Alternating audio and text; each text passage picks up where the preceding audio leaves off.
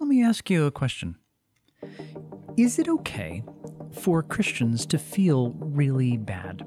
Is it okay for Christians to get upset and feel terrible? Do, do you have a place in your theology for a Christian to be sad or angry or afraid or any of a host of other negative emotions?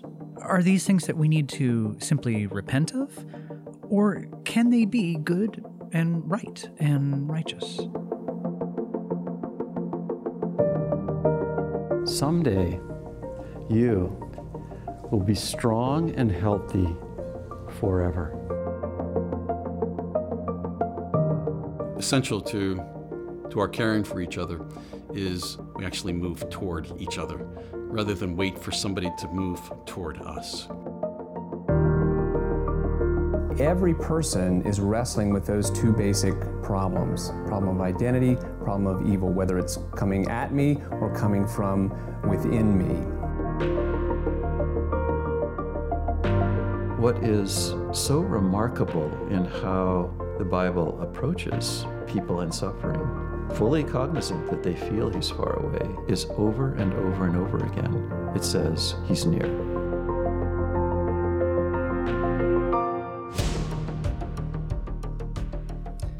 Give a, a couple of examples of, of situations we might respond to with negative emotion. And, and I ask you think, what, what emotion would you bring to the table if you're in this situation? Let's say there's a friend and you've invested a ton of time and you know this person is very sensitive and something you've done that you really believe was for their good has just really set them off and they're accusing you of all sorts of unpleasant and, and from your perspective, false things in the relationship is now strained even after all you've done. How do you respond to your child being in significant ongoing pain uh, and surgery or, or medication has been tried and, and the results have just come back that it hasn't helped. What about someone that you've trusted, uh, a beloved younger business partner? Turns out they've been swindling your customers, and, and now your shop's reputation is sure to come under fire in the coming years and, and may be permanently ruined.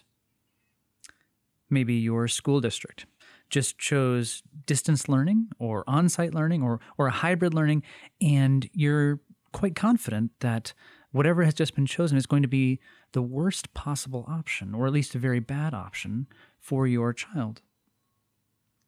What about just being down? Uh, the weight of your trials and, and aches is just piled up in front of you, and, and your heart is heavy uh, one I've experienced that I've sometimes described it as as like uh, you feel like a stone skipping across the surface of depression. How how would you respond to any of those things? What and how not only how would you respond, but what would be a good, a a Christian, a a godly, Christ honoring response to those sorts of things? Well, you might say yeah, it's really not okay to feel bad. It's not okay to be upset and afraid. And of course, being fallen, flawed humans, we probably will be, but but th- that's not right. And and the the thinking would go something like this. We have verses in the scriptures that say, "Be anxious for nothing." Uh, the anger of man does not produce the righteousness that God requires. It, it's a it's a logic that would be rooted deeply in God's sovereignty. If God is in control, then why on earth would any Christian, or at least any deeply faithful Christian, ever really be bothered by or upset about anything? Right? If we really trust the Lord, if we really trust our God, then there's no real reason to get super worked up about anything because all things work together for the good of those who love Him and are, are called according to His purpose. You, do you feel the the weight of that? Do you feel the inner logic of of that? And and let me say right at the outset, you can you can tell where I'm going. I'm, I'm going to be presenting something further that that I would say enriches the picture. Um, but I, I want to be clear: the fact of God's sovereignty is the the greatest hope that we have. It is absolutely vital that we never lose sight of the fact that God is in control And this is at the heart of all of our hope in life and in death. Having said that, I want to slow us down for a minute, though, because I think the Bible makes a very, very strong, repeated case that there can be very deep good in our bad emotions. Now, obviously, when we experience dark emotions, sadness, fear, anger, discouragement, and so on and so forth, there is a chance to look at our own hearts and say, are there bad things happening in me as a result of this? Uh, what is my what is my opportunity to repent and to trust the Lord in ways that I haven't been? And that, that's that's always a fair question to be asking of ourselves. But but the biblical view understands us in a very nuanced way. It, it knows that we are complicated creatures. It knows that our world is both glorious and fallen, and that we respond as image bearers of God, who, who like Him can see both good and bad in the situation around us.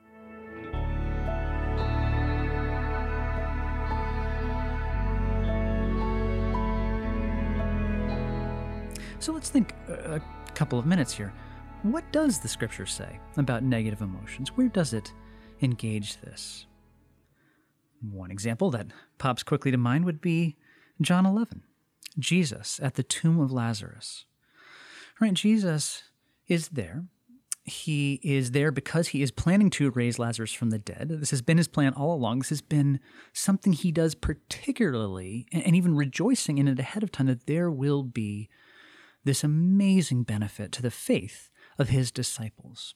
He's going into a hard situation. He's actually delayed so that Lazarus can die. And he's doing this because he knows the power of them witnessing him raising someone from the dead. He knows the enormous, uh, lifelong, e- eternal impact that this will have on his disciples and their followers after him for the generations down through the church to our very own day. This is an incredibly beautiful chance for Jesus to move forward in, in his ministry.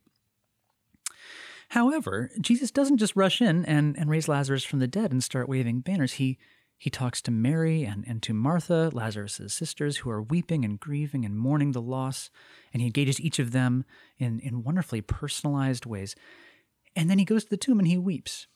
And the uh, the underlying Greek word ha- has the sense of it is an angry weeping, an, an indignant uh, weeping. Your footnote might even say in your Bible, it is a it is a weeping that takes very very seriously the absolutely horrible nature of what has happened to Lazarus. Why, why is that?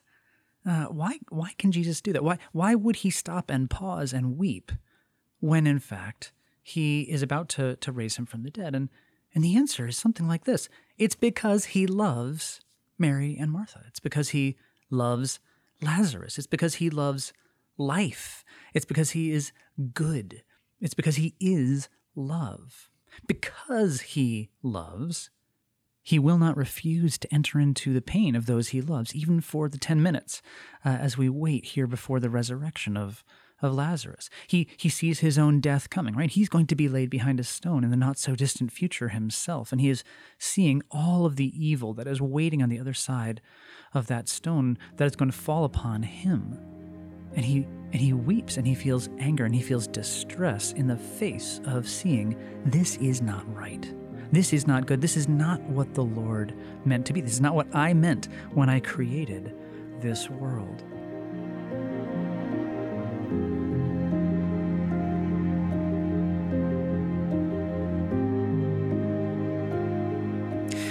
Think about Paul. Second Corinthians, uh, he goes through this uh, just enormous, staggering list of physical sufferings he has been through naked and beaten and cold and shipwrecked and in the open sea and hungry and without sleep. And I just, it's this absolutely demoralizing list of horrible things that Paul has suffered. And then he gets to verse 28 and he says, On top of all this, I bear daily my anxiety for all the churches, this, this burden on my heart, this this fear, this concern, because I know that false teachers have come and will come. I know persecution has come and, and will come. I know that divisions and rivalries and temptations and factions uh, come within churches. I know that uh, the temptation to drift away will be there over and over again. And I love these people and I love Jesus. And therefore, I care deeply about these people. And I, I don't know what will happen to them. I don't know what will come of this church. So I feel a, a godly, a, a loving, an appropriate, healthy, righteous anxiety for the unknowns of what will happen to, to these people. Think about Jesus in, in John 2, right? Driving people out of the temple who are corrupting the place of worship of God, who, who are uh, breaking down the opportunity for God's precious, beloved, uh, struggling, beset children to come to Him and to know Him and to experience forgiveness and cleansing and grace. And, and these people are monetizing it, uh, corrupting it, commercializing it, making it um, a sham. And and Jesus goes in with with a whip that he's thoughtfully ahead of time uh, gone out and made. This isn't you know a, a sudden moment of pique. He's not suddenly irritated and just sort of lashing out. This is a considered way in which his anger is driving him to action that is deeply right and and deeply good and and certainly not the first image that most of us have when we think of Jesus. I, I could go on. I mean, how many psalms of lament and, and distress and dismay are there? The book of Lamentations, the book of Job, many places where we see various characters throughout the scripture tearing their clothes and wearing sackcloth and ashes in just utter horror at the loss that they have just gone through or, or some terrible thing that has happened.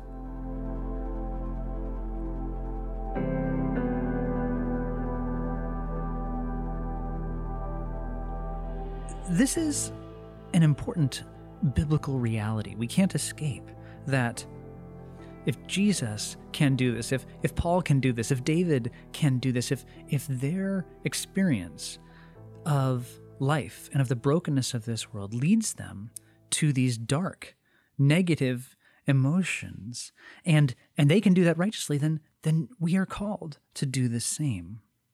And this doesn't mean that God isn't good or that we don't find comfort in his sovereignty. Right? This doesn't mean that we have to just mope about it. It doesn't mean that, oh, well, actually, I guess all my fears are in fact good and wonderful and valid, or that everything I'm ever sad about is uh, appropriate to be sad about, right? Of course, our emotions are a place where there's a great temptation to things that are not good.